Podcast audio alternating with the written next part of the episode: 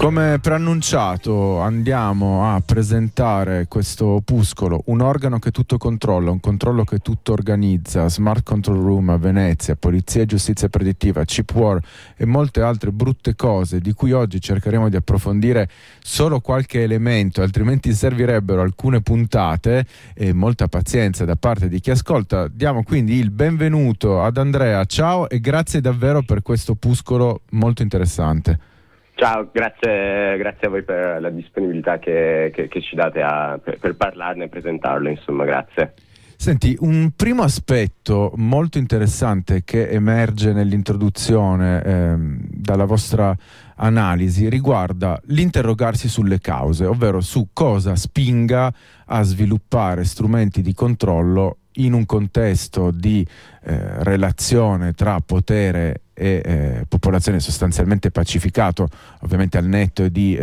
elementi di precarietà esistenziale, di gestione autoritaria della scarsità, di guerra e via dicendo, mi pare che eh, il conflitto, il livello di conflitto, di violenza non appaiano come sufficienti a giustificare l'attuale proliferazione di apparati sorveglianti quello che si sottolinea nella vostra analisi è appunto come il controllo sia una pratica eh, che perde, eh, o meglio, che diluisce la sua funzione immediatamente disciplinare per amplificare invece quella organizzativa, un po' mm, un salto di paradigma da sorvegliare e punire a prevedere e condizionare, mi sembra si possa leggere come vostra analisi. Sì, sì, esattamente, cioè, dici molto, molto precisamente. Diciamo che noi eh, abbiamo scritto l'opuscolo qualche, qualche, mese fa, quindi oramai su, su, certi aspetti anche un attimo datato, lo, lo, dico un po' come premessa perché comunque appunto essendo, essendo un tema quello che noi abbiamo trattato che insomma evolve molto molto velocemente certi aspetti sono trattati, però sì di base noi eh, siamo partiti insomma ehm, a, a, cioè sentendo la necessità di doverci informare, fare un'analisi un attimo più approfondita su cos'è effettivamente una smart control room in relazione al concetto generale di smart city, ehm, partendo però da, dal nostro contesto veneziano, quindi legata all'introduzione del ticket d'accesso, che magari ne parlo dopo, però sì, l'idea di base è che secondo me appunto la visione diciamo un po' forse novecentesca no? di questo grande Stato che deve controllare e disciplinare tutto, ora come ora non è più eh, giustificata, appunto come, come, dicevi te, proprio per le condizioni in cui la lotta eh, versa in questo momento e anche i rapporti tra le classi e i vari ambienti de, della società appunto totalmente pacificati. Quindi noi abbiamo provato a interrogarci su cosa potrebbe essere un'altra eh, spinta motrice, che noi abbiamo provato a definire appunto come spinta motrice, eh, che sta alla base eh, di questi grandi progetti che comunque richiedono un quantitativo eh, enorme di, di, finanziamenti, perché appunto leggendo sul sito di Horizon 2020, che è diciamo eh, la, il finanziamento fatto dall'Unione Europea per lo sviluppo di questi tipi di progetti, ovvero le, le smart city, è uno de, degli investimenti più grossi. Quindi la domanda è se l'Unione Europea, gli Stati, le, le varie istituzioni mettono così tanti soldi insomma, per eh, sviluppare questo tipo di, di progetti, mh, c'è un qualcosa di più, uh, più grande sotto, cioè non, non, pensiamo che appunto eh, ci sia un pericolo così grande adesso, ora come ora, che imponga agli Stati e alle istituzioni di eh, investire un sacco di soldi per il controllo. Quindi noi abbiamo provato a cercare di sviluppare appunto il, il paradigma dell'organizzazione, come dici te, appunto passare da, da, da una retorica diciamo, legata al controllo e quindi una relazione eh, dialettica tra appunto lo Stato e la, e la, popolazione che persiste però appunto non è eh, per, diciamo, pericolosa adesso e, e, cercare di appunto capire cos'è eh, l'organizzazione. Noi de- definiamo con organizzazione diciamo quello che potrebbe essere un sintomo eh, de- della fase eh, socio-economica generale che stiamo attraversando, ovvero quella del capitalismo cibernetico. Nel senso che da, eh, da quando appunto questi dispositivi sono diventati onnipresenti nella vita di chiunque, da quando eh, gli algoritmi di intelligenza artificiale, machine learning sta- eh, hanno iniziato ad aumentare la propria precisione, diciamo che si è venuto a creare un campo d'accumulazione nuovo e all'interno appunto de, de, de, del capitalismo che appunto è il campo d'accumulazione cibernetico, ovvero ehm, diciamo un modo del capitalismo di, di, estrarre profitto da quello che è il nuovo oro, ovvero i dati, nel senso che eh, appunto mh, ultima, cioè, nel, negli ultimi anni, negli ultimi decenni, ovviamente penso siamo tutti concordi, che si può vedere un, un'onnipresenza di dispositivi che vanno sia dai telefoni che dalle telecamere fino ad arrivare a, ai microfoni in città, eh, come nel caso di Trento, però appunto un insieme di dispositivi che fungono da apparato di cattura per quello che è il nuovo oro, eh, appunto i dati, eh, che ha, hanno un ruolo una volta eh, immagazzinati, elaborati e rimessi in circolazione di, di, di vero e proprio appunto oro per, per, il campo d'accumulazione capitalistico. Quindi diciamo che a cascata quello che secondo noi il, la Smart City e la Smart Control Room veneziana rappresentano sono il sintomo di questa riorganizzazione a cascata della vita sociale intorno appunto a questo nuovo campo d'accumulazione capitalistico che, che appunto rappresenta la fase de, del capitalismo cibernetico, eh, che appunto è, è diciamo quella la vera forza motrice secondo noi, ovvero la necessità di avere una città, una società, un, un insieme di persone che possono essere eh, usate, eh, non solo sfruttate nel, nel, nel, posto di lavoro, ma anche nella vita sociale, nella vita individuale, nella vita collettiva, insomma, per eh, permettere a, a, al capitalismo insomma, di proliferare e di andare avanti. Quindi di conseguenza appunto a cascata tutto si si riorganizza intorno a quello. Questo non vuol dire ovviamente, perché a, a dirla così sembra che neghiamo insomma, l'esistenza del controllo, ovviamente il controllo esiste, persiste e anzi ovviamente come sappiamo tutti sta uh, facendo dei passi avanti enormi, per, per, proprio perché questa organizzazione sociale diciamo che l'ha inglobato e lo permette, lo semplifica, eh, però ecco secondo noi il controllo non è la forza, la forza motrice primaria, insomma. Eh,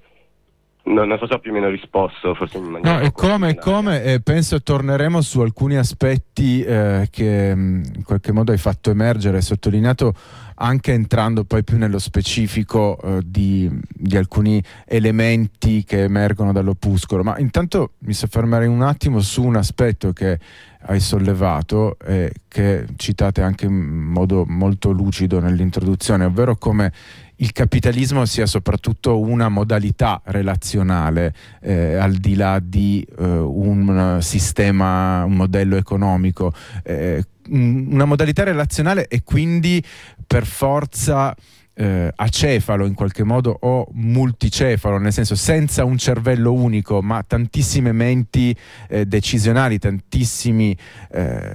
spazi decisionali, gangli decisionali accomunati dall'adesione a uh, una modalità interpretativa, quella appunto uh, che caratterizza il capitalismo con le sue relazioni di potere, le sue relazioni di produzione, eh, relazioni tra umani eh, e tra comunità umane, tra umano e non umano e via dicendo, che è tipica eh, del capitalismo e direi anche come declinazione del pensiero tecnico, ma non apriamo troppe, eh, troppe parentesi, arriviamo invece ad affrontare una sorta di cervello, una sorta di apparato cognitivo del progetto Smart City eh, che mi pare, eh, magari sbagliando, possa essere rappresentato dalla Smart Control Room di Venezia come eh, appunto apparato cognitivo che integra i dati, le informazioni estratte dalla quotidianità e estraendole anche ehm, in una eh, diciamo sintesi eh, di quelli che sono i dati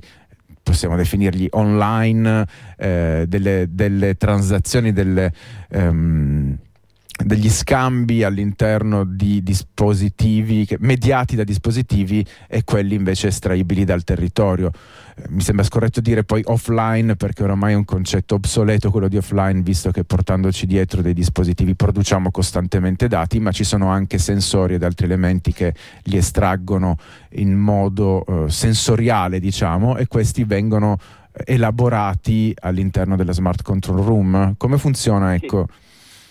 sì, esattamente. Diciamo che appunto eh, la Smart Control Room è eh, fisicamente una, una stanza, cioè ehm, esiste nel senso è un luogo fisico che, che, sta a Tronchetto, che è una zona di, di Venezia, insomma.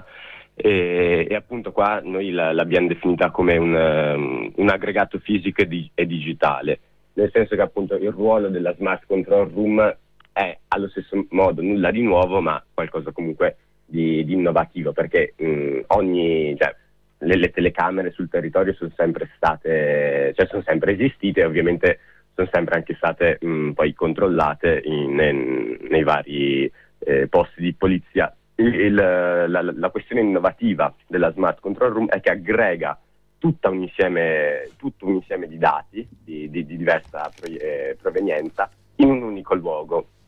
nel senso che appunto eh, dentro la Smart Control Room ar- arrivano i, le immagini delle circa eh, 300-400 telecamere disposte ne, ne, nel centro storico di Venezia, quindi solo sull'isola di Venezia. E, oltre a quello arrivano ehm, i, i, dati di provenienza, nel senso che quando si, ar- si accede appunto a- all'isola di Venezia, i, i, telefoni delle persone, le, le SIM a dire la verità, de- dentro i telefoni delle persone si collegano auto- automaticamente alle celle telefoniche che sono disposte sul territorio di Venezia e anche lì quindi ehm, que- questi dati eh, ag- aggregati grazie alla presenza delle, delle, celle telefoniche vengono mandati eh, alla Smart Control Room e sono dati che comunque ehm, non, non, sono dati biometrici perché appunto non, non sono legati strettamente a, alla vita, però sono comunque informazioni su chi entra a Venezia, quindi la provenienza, il, il periodo di, cioè quanto una persona rimane sul territorio. Poi la terza tipologia di dati che aggrega appunto la Smart Control Room è quella eh, proveniente dai vari sensori contapersone, ovvero a Venezia, nei luoghi so- soprattutto mh, molto stretti, quindi nelle calli, sui ponti dove le, le, persone sono costrette a passare, ci sono questi contapersone che appunto eh, restituiscono in tempo reale a, alla Smart Control Room quante persone sono in un posto e quindi incrociando telecamere, eh, celle eh, telefoniche e questi contapersone si ha più o meno in diretta una um, si, si, ha in diretta la capacità di vedere i, i movimenti, i flussi de, delle persone. Quindi, eh, e quindi di conseguenza, appunto, come dicevi, dicevi giustamente te, eh, facendo il paragone del cervello, appunto, questi è come se fossero eh, dei recettori, quindi appunto sono tre eh, tipi di dispositivi che mandano delle informazioni alla Smart Control Room, quindi a questo cervello digitale, che di conseguenza dà la possibilità di, di gestire, insomma, in risposta questo e forse eh, magari se, se, se posso parlare un attimo del ticket d'accesso. Assolutamente perché penso sia un elemento fondamentale quello del ticket d'accesso anche eh, per in qualche modo stabilire il concetto di login nella smart city per, certo. eh, per non residenti. Ecco. Sì. Eh, sì, appunto c'è da dire che la smart control room che è attiva da qualche anno eh, è stata costruita sempre ed esclusivamente in funzione del ticket d'accesso. Il ticket d'accesso che adesso sappiamo da un, un mesetto a questa parte entrerà in vigore nel 2025, ma ci saranno già delle prove, de, dei periodi di prova di questo ticket d'accesso eh, già tra qualche mese. Si parla che eh, tra il 25 d'aprile e il 5 di maggio di, di, quest'anno ci sarà il primo periodo di sperimentazione del ticket d'accesso. Cos'è il ticket d'accesso? Molto semplicemente sarebbe quella risposta eh, diciamo alla retorica emergenzialistica de, de, del turismo di massa che comunque esiste ovviamente e sta distruggendo Venezia, però il ticket d'accesso ehm, è la risposta a, a, quel tipo di problema che però non è assolutamente una risposta coerente e che andrà ad incidere perché se si guarda appunto il, il regolamento del ticket d'accesso e il suo funzionamento bisognerà in qualche maniera impegnarsi per pagarlo perché la lista di esenzioni eh, di, di, categorie esenti a, al pagamento del ticket d'accesso è ovviamente molto molto elevata. Tipo noi che studiamo a Venezia non dovremmo pagarlo ovviamente, i residenti ovviamente non lo devono pagare, quindi chi lavora a Venezia non lo deve pagare, quindi diciamo che il ticket d'accesso si può definire come eh, una sottospecie di tassa di soggiorno, quindi al posto che eh, pagare automaticamente all'hotel d- dove soggiorni eh, quei 2 euro, il ticket d'accesso va a colpire quello che sarebbe il turismo in giornata, quindi per quei turisti che vengono dai dintorni, da, da, dalle regioni vicino al Veneto, comunque italiani, che vengono a Venezia in giornata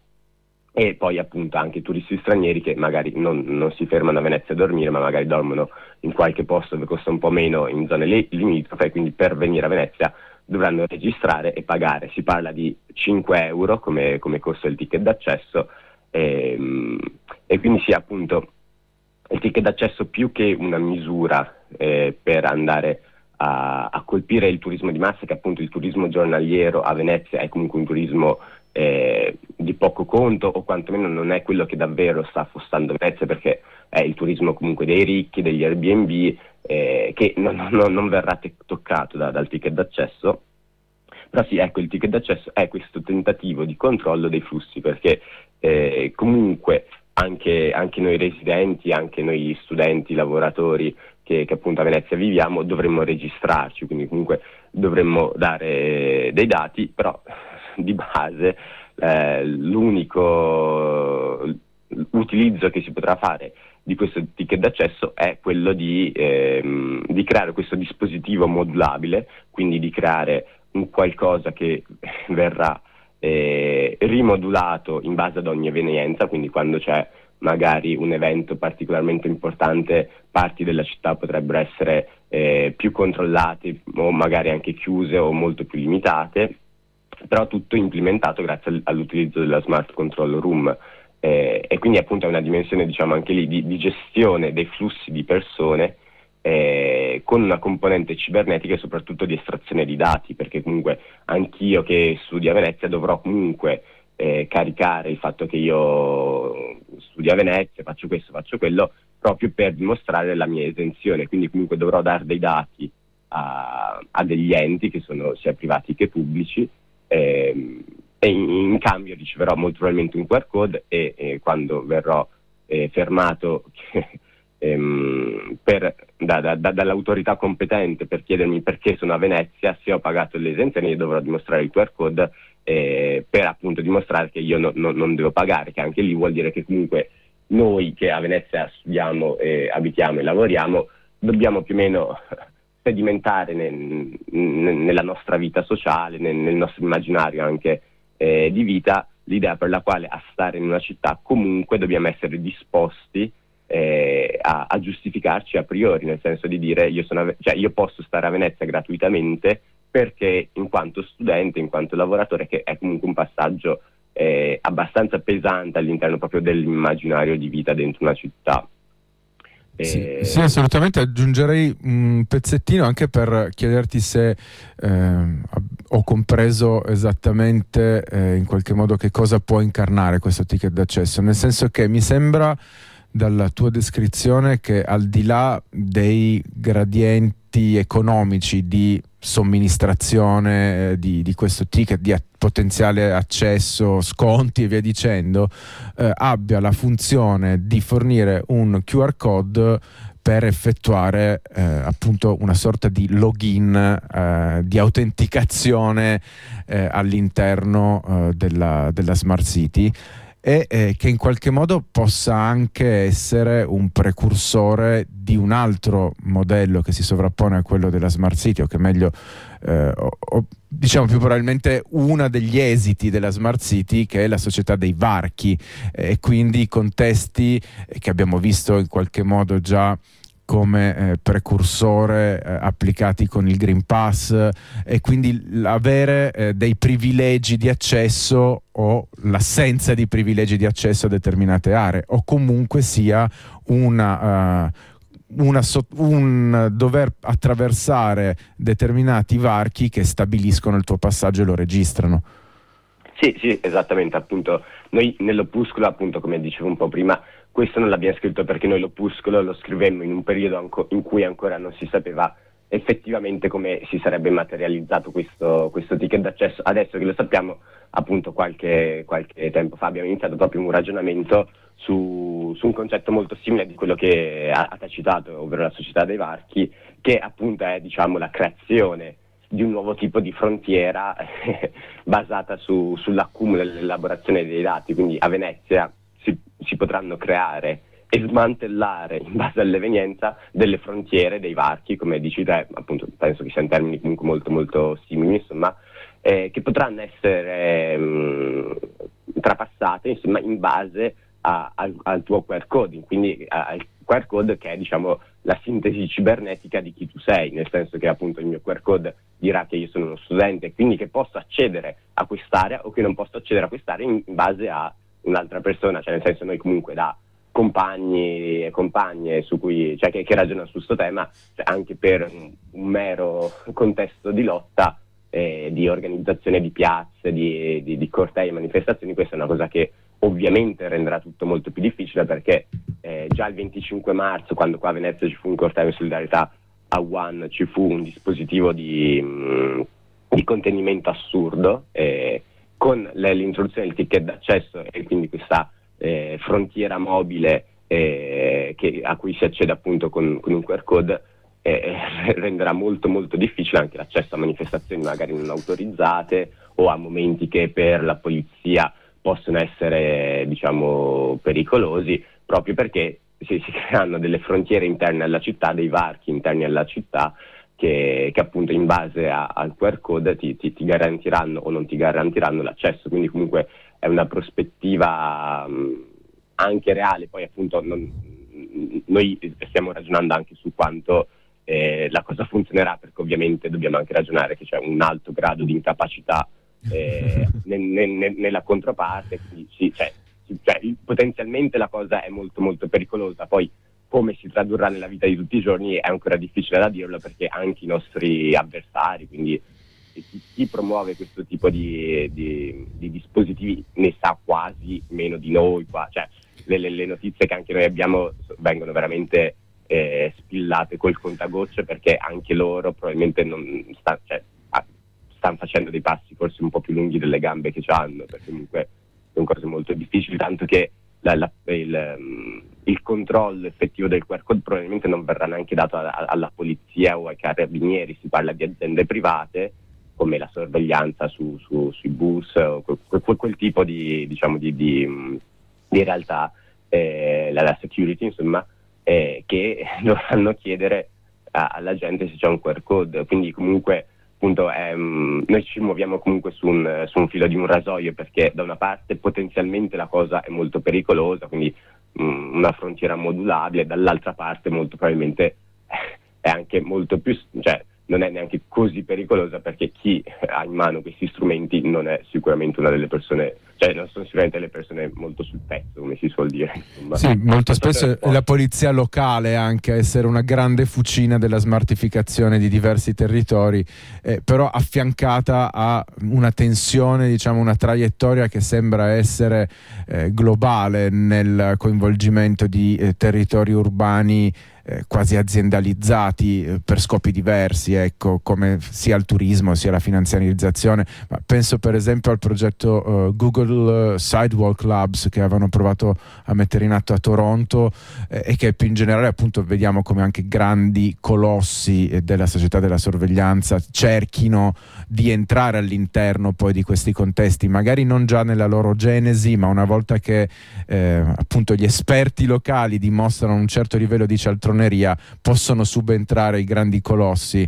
a proporre dei modelli, dei modelli che di fatto sembrano anche replicare quella che viene definita società della sorveglianza eh, e per esempio nel suo aspetto soprattutto dello sfruttamento del cosiddetto surplus comportamentale, cioè l'estrazione di dati apparentemente secondari, non per forze rilevanti, ma secondari che vengono messi a valore per esempio eh, per la eh, profilazione pubblicitaria personalizzata e, e, e fino a forme di controllo ubiquo, molto più sottili quando hanno a che fare col territorio, perché appunto l'obiettivo di questi progetti è proprio l'integrazione tra eh, dispositivi, interazioni online e territorio. Ehm, appunto, dicevamo che eh, la, la, la, Smart Control Room è un elemento importante per la sua eh, centralizzazione di dati e anche per la sua postura non immediatamente afferente al mondo della repressione del controllo, anche se come ci raccontavi poi gli esiti possono di volta in volta essere modulati allo scopo. Ma nell'opuscolo vengono citati anche altri programmi, eh, per esempio Marvel, Protector e Pre-Crisis, eh, programmi finanziati, come citavi in apertura, in larga parte con fondi Horizon, quindi con questi capitoli di finanziamento europeo che come abbiamo visto in più e più occasioni sono alla base della, dell'infrastrutturazione non solo delle nuove modalità del controllo sociale, della sorveglianza biometrica, eh, della polizia predittiva e via dicendo, ma anche poi della War on Migrants, della guerra alle persone migranti, delle frontiere robotizzate e via dicendo. Quindi insomma i capitoli Horizon sono veramente importanti da monitorare. E, tornando appunto a questi programmi che citavo e che eh, avete approfondito nell'opuscolo Marvel Protector e Pre-Crisis, potremmo definirli, dopo aver descritto appunto l'infrastrutturazione della Smart City, ehm, potremmo definirli altre funzioni, altri software da caricare eh, sul hardware della Smart City, quindi sulla sua dimensione materiale di sensori, di centri cognitivi e via dicendo? Sì, sì, appunto, eh, la, nel senso poi noi di quelli ne, ne, abbiamo scritto, poi non, non, abbiamo approfondito troppo, anche perché sennò appunto diventava un opuscolo un po', un po', un po lungo, però L'idea, secondo, secondo, noi, è che con tutte le dovute differenze, perché ad esempio quello che, che, che succede a Trento è che, che, è dove ci sono i progetti Marvel, Pre-Crisis e Protector, è una cosa molto diversa rispetto a Venezia. Quello che sta succedendo, la, la tendenza generale è proprio quella di creare questo tipo di, di, infrastrutture che hanno ora come ora, visto che comunque sono, sono tutte diciamo, più o meno agli albori, cioè si parla comunque di, di qualche anno che, che, che si prova a, a, sviluppare questo tipo di progetti. Ora come ora il compito più importante è quello di un, una, una, raccolta e un'accumulazione di, di, dati sia biometrici che non biometrici eh, spaventosa, cioè nel senso c'è una, una mappatura generale che, che è abbastanza, eh, abbastanza, inquietante, poi appunto ci, ci, con le dovute differenze perché nel senso eh, qua a Venezia e a Trento gli attori in gioco sono molto diversi, ad esempio a Trento un attore molto importante per lo sviluppo di questi progetti che tu, che tu hai citato è l'FBK, la fondazione Bruno Kessler, che è una fondazione che diciamo, fa da ponte tra eh, le istituzioni italiane trentine e in particolar caso l'Università di Trento e il polo di ingegneria, il polo di, sì, il polo, il polo di, di ingegneria e ad esempio Israele, cioè l'FBK ha un ruolo molto molto importante nei rapporti tra l'Università di Trento e, e Israele. Quindi eh, sì, poi un'altra cosa molto interessante riguardo i, i vari progetti che, che in atto a Trento ehm, è proprio anche come vengono venduti, nel senso che i vari attori in gioco, cioè un attore poi adesso non mi ricordo quale, quale in particolare, però pone, ah no, proprio la fondazione Bruno Kessler, insomma, pone come punto centrale di questo tipo di progetti eh, come dicono loro, la familiarizzazione da parte della cittadinanza, delle persone, insomma, con questo tipo di tecnologie, nel senso che eh, ovviamente quando tu cammini a Trento e vedi i microfoni, telecamere sempre più tecnologiche e, e tutto questo tipo di dispositivi, ti viene fa- da farti due domande e proprio per dare delle risposte a questi tipi di, di attori che, che, che, che fanno da promotori di questi progetti appunto pongono come punto fondamentale quello di diciamo, abituare le persone alla presenza di questo tipo di, di, dispositivi, perché comunque a Trento fino a qualche mese fa adesso sono stati rimossi, però c'erano comunque i, i microfoni ne, nelle piazze, nelle vie di Trento, che è una cosa comunque eh, molto distopica. Poi appunto, eh, proprio per mettere una toppa, eh, te, diciamo che le istituzioni e le aziende private te la vendono come far, far, far familiarizzare la cittadinanza con questo utilizzo di, di tecnologia, che è una cosa abbastanza abbastanza assurda insomma. Sì, diciamo che familiarizzazione e assuefazione sono esatto. più o meno esatto. sinonimi in questo caso. Esattamente. Senti, um, adesso appunto non addentriamoci troppo nel, nell'analisi di questi programmi, però uh, sono sistemi uh, che per esempio al fianco del modello interpretativo della Smart City eh, in qualche modo ne incarnano un altro, quello eh, della israelificazione in qualche modo delle società, nel senso israelificazione intesa come la eh, permanentizzazione della minaccia come elemento di governo della popolazione del territorio, quindi come eh, appunto un processo di assuefazione alla percezione di una minaccia incombente da cui bisogna essere protetti attraverso questi programmi, eh, ovvia- ovviamente parallelamente alla dimensione di estrazione dati e di organizzazione, condizionamento eccetera che eh, abbiamo già affrontato in apertura però eh, è interessante come, e per esempio qui a Torino ce n'è un altro eh, su cui sarebbe interessante fare anche un opuscolo che si chiama Uprise, sempre con fondi Horizon e che riguarda sempre l'eventualità di un attacco terroristico all'interno di un grande evento, un festival, eccetera. Sono tutti tutti elementi che oltre a familiarizzare, quindi a fare alla presenza di sensori con tutte poi le garanzie di de-anonimizzazione possibili e immaginabili, con tutte le solite livelli e stratificazioni di giustificazioni che devono accompagnare eh, per una privacy compliance, eh, tutti questi programmi, sappiamo benissimo che in realtà l'assuefazione, la normalizzazione di questi strumenti propone la costruzione di un mondo eh, di una quotidianità che oscilla sempre tra questa minaccia eh, molto spesso eh, inconcepibile ma che deve essere comunque permanente e una realtà che è fatta eh, di eh, un controllo pervasivo e una quotidianità che eh, perde di senso quasi di fronte a eh, questa asimmetria di, tra ansia di un nemico invisibile rispetto a una minaccia invisibile e, eh, e una realtà che è costantemente invece sottoposta all'estrazione di dati da ogni minima interazione sul territorio. Sì, ehm, sì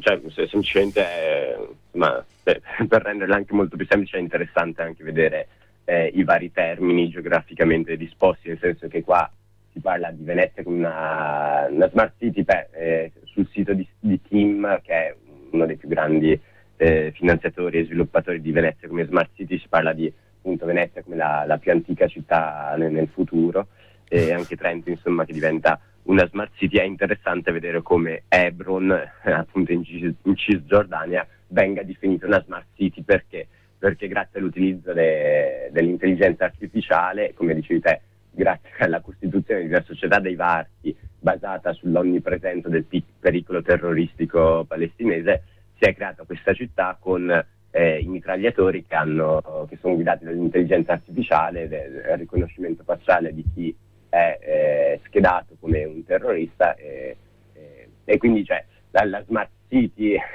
Eh, questa è una cosa abbastanza interessante che qua la, la, viviamo così, giustamente perché siamo in un contesto diverso, però se poi appunto si allarga un attimo lo sguardo, vedi cos'è realmente una smart city, cioè la smart city in un contesto di guerra è letteralmente la società dei varchi il cui accesso è garantito grazie all'intelligenza artificiale e il cui accesso è, è, è rinnegato da un mitragliatore che ti spara in quanto palestinese schedato come terrorista, quindi cioè, potenzialmente il discorso è molto molto ampio. Su, su, su, sul concetto di srealificazione sì, eh, anche lì que- quello su cui per noi eh, che, abbiamo provato, che abbiamo sviluppato molto poco a in questo opuscolo, però su cui bisogna, mh, mm, ci farebbe piacere molto ragionare, insomma, anche a lungo termine, è proprio quella costruzione costruzione dei presupposti ideologici mm. che stanno alla base di questo, nel senso che il ticket d'accesso di Venezia e la Smart Control Room di conseguenza hanno un presupposto ideologico che eh, è diciamo, combattere il turismo di massa, perché appunto il turismo di massa non lo vanno a, a toccare, però c'è un presupposto ideologico che crea eh, diciamo, quel campo eh, libero alla retorica emergenzialistica che, come sappiamo benissimo tutti e tutte, poi permette allo Stato, alle istituzioni o alla controparte, diciamo, di fare dei, dei, salti in avanti sia nei dispositivi di repressione, di controllo, di organizzazione. Quindi è molto importante, secondo noi, capire i presupposti ideologici che portano alla costruzione di appunto queste retoriche emergenzialistiche, perché a Trento è più o meno un funzionamento uguale, cioè il progetto per Crisis parla proprio di identificare potenziali vulnerabilità degli spazi pubblici eh, durante eventuali attacchi terroristici o atti violenti, che vorrebbe dire anche semplicemente appunto il corteo non autorizzato o la manifestazione non autorizzata o anche la manifestazione autorizzata dove può succedere qualcosa ehm, e, e in cui appunto c'è tutta questa retorica emergenzialistica no, del terrorista dietro l'angolo, de, de, de, del black bloc che, che, che, sfonda le vetrine, che poi appunto apre a questa retorica emergenzialista che permette allo Stato di, di fare dei salti avanti. Quindi eh, è molto importante, secondo me, ragionare più o meno in questi termini, anche poi allargando lo sguardo con tutto un discorso su transizione ecologica, transizione tecnologica, perché la questione ecologica rischia di, di seguire più o meno questo, questo, modus operandi, quindi anche lì con una retorica emergenzialistica, insomma, lo Stato che, che, che, che avanza, insomma. Eh, però sì, comunque appunto è, è, molto interessante anche lì la questione di Hebron come smart city, come, come viene, viene, gestita, insomma, è anche proprio un parallelismo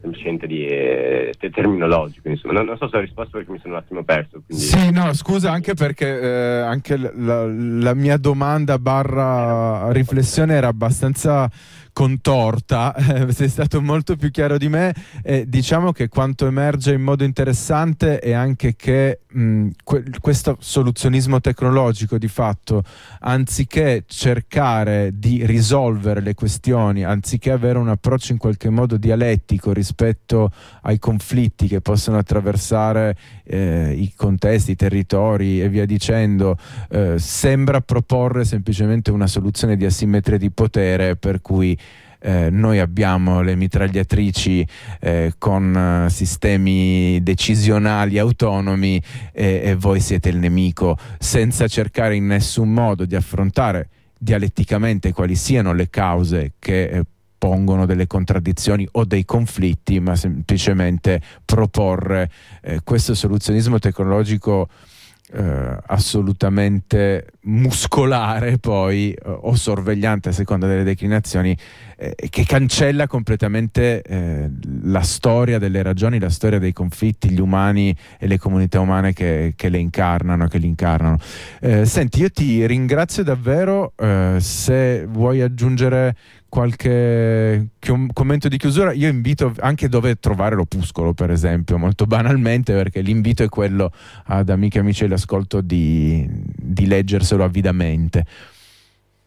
Eh, no, vabbè, prima di tutto gra- grazie mille. Poi, sì, no, l'ultima questione che secondo me è anche abbastanza interessante, che appunto in questo opuscolo ne abbiamo parlato molto poco, però ne abbiamo scritto un altro più, più, più sul tema che abbiamo pubblicato qualche, qualche settimana fa, e anche lì l, um, poi le, le, implicazioni un attimo più reali e più concrete. Eh, ad esempio, cioè, noi, noi, ne parliamo poco in questo, però è secondo me un tema molto interessante, quello della polizia predittiva che comunque dal 2020 in Italia si sta sviluppando con, uh, con il progetto Giove del Ministero degli Interni, che anche quello è secondo me un esempio di utilizzo dei, dei dispositivi, dell'onnipresenza dei dispositivi per creare nuove forme di polizia, ma soprattutto la parte più, più interessante eh, e che probabilmente può anche toccare più persone è la, la, la, questione della giustizia predittiva, quindi accanto alla polizia predittiva si sta eh, costruendo anche questo, questo, sistema di giustizia predittiva che, mm, che, appunto è proprio un attacco diciamo anche a, a chi ci crede, insomma ai fondamenti democratici. Eh, anche nella nostra Costituzione senza insomma, crederci, però comunque è evidente che mh, con questa appunto, fiducia cieca nelle tecnologie che è, è definita da uno scientismo appunto eh, puro, eh, quello che sta succedendo è, appunto, è, un, è un salto in avanti rispetto a, all'attacco al vivente e alla vita, e alla vita collettiva, insomma abbastanza um, dirompente. No? Quindi, quindi sì, poi appunto vabbè, noi parliamo anche di, di, altri, di altri, temi, però insomma sì, eh, questo mi sembra la, la, la, questione un po' più, più importante. Ecco. Sì, possiamo dire che di fronte all'impatto dello scientismo anche quella dimensione cosmetica dell'umanesimo de- democratico va sgretolandosi. Esattamente, esattamente, esattamente. Senti, eh, dove possiamo trovarlo l'opuscolo? E allora, vabbè, lo, l'opuscolo mi pare che fosse stato pubblicato sia su InfoOut che su Rovescio, su, su quei due siti, se no anche, anche, sul sito di Radio Blackout. Noi abbiamo fatto un'altra, un'altra trasmissione con Macerie su Macerie qualche, qualche, settimana fa e probabilmente lì è stato pubblicato, se no basta che, che ci scriviate, scriviate, sulla pagina Instagram o, o, alla mail del collettivo e noi lo, lo mandiamo. Insomma, poi sì di cartaceo non cioè sì, boh, ce, ce, ne sono, però non, a Torino non penso. Che ognuno se lo stampi. Senti. Sì, no, a Torino forse, forse verremo a presentarlo tra un po' se può interessare, però ancora dobbiamo organizzarci. Molto bene, speriamo di vederci presto e grazie ancora per il vostro lavoro. Dai, grazie mille per la disponibilità. Ciao ciao.